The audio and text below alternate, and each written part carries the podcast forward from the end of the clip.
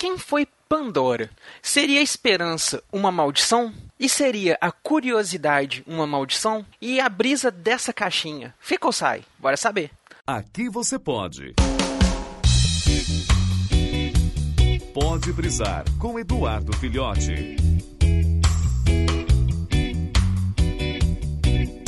Saudações então, brisovintes. Estamos de volta para a gente continuar falando aí um pouco dos mitos gregos e o que eles representam para nós hoje em dia.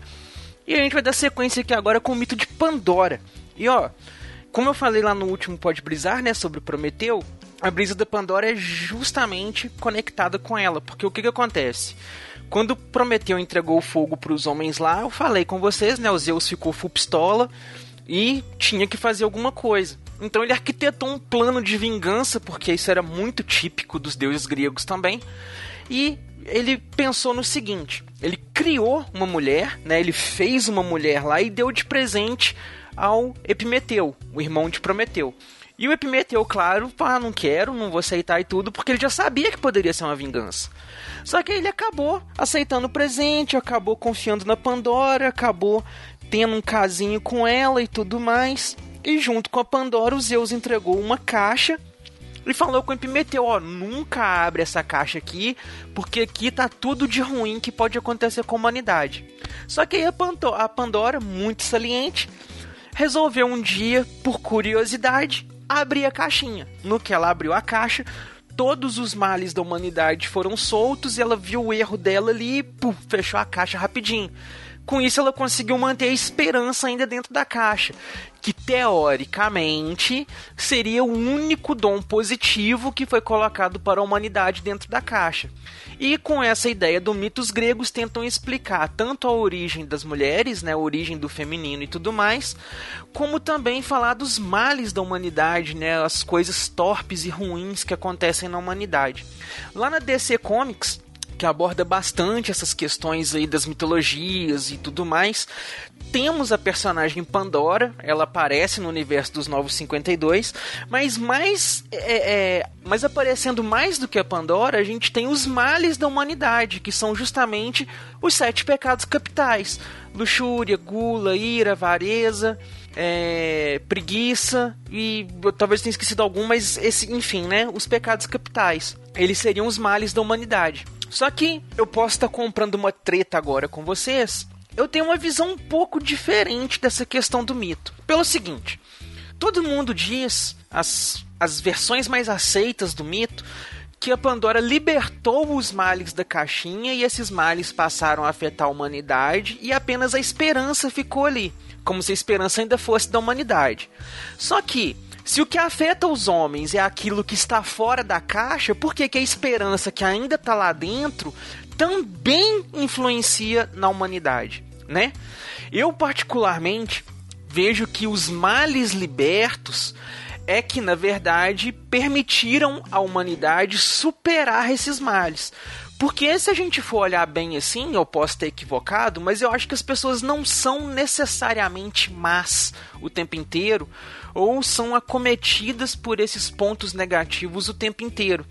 Porque as pessoas, a partir do momento que elas têm noção de que elas estão nesse caminho errado, elas mudam. E a gente tem muitos casos assim, vocês certamente conhecem pessoas próximas a vocês aí, que eram pessoas não muito boas, por assim dizer, que passaram por alguma situação X ou Y e com isso mudaram. Então, não é um mal encravado na pessoa, mas a esperança,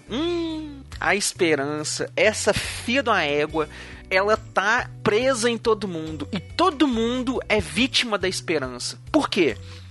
Porque a esperança, ela é uma coisa que ela é muito utilizada para aprisionar as pessoas. Você sabe que a situação tá ruim, você sabe que pode não ter chance de melhora, você sabe que precisa tomar uma atitude, mas a fia de uma égua da esperança tá lá na sua cabeça martelando: vai mudar, vai melhorar, vai ser bom, não sei o que, não perde a esperança. E todo mundo trata isso como se fosse uma coisa boa, como se a gente pudesse sentar a bundinha na cadeira e falar assim: ah, eu vou esperar e vou ter paciência porque eu tenho esperança de que as coisas vão melhorar, as coisas vão mudar, as coisas vão ficar positivas.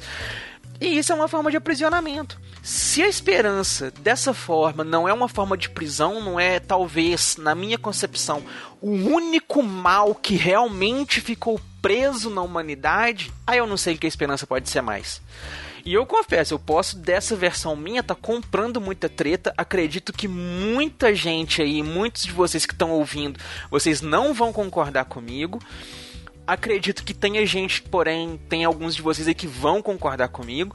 Mas a minha visão é essa, gente. Eu acho que a esperança, na verdade, é um mal. Porque tudo a gente está preso na esperança.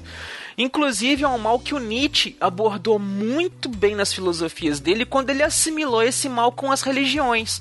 Porque na visão dele, as religiões, em especificamente na filosofia dele, a religião, as vertentes cristãs, né?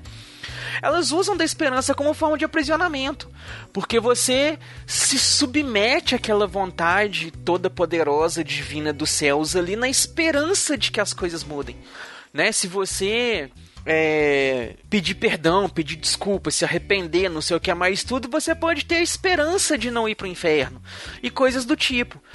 E a gente na política tem a mesma coisa, porque a gente sempre vota com a esperança de que a pessoa que a gente votou vai fazer uma coisa positiva. E nunca acontece. Em todos esses anos da história da humanidade, nunca aconteceu.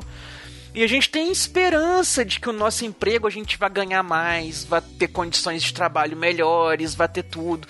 A gente tem esperança que aquela pessoa que a gente gosta vai dar bola pra gente.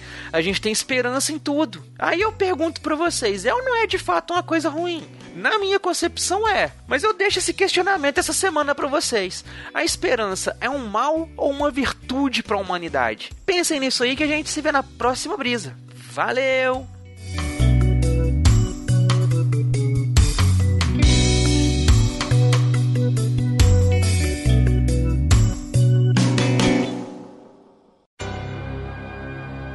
Esse podcast é editado e oferecido por MachineCast.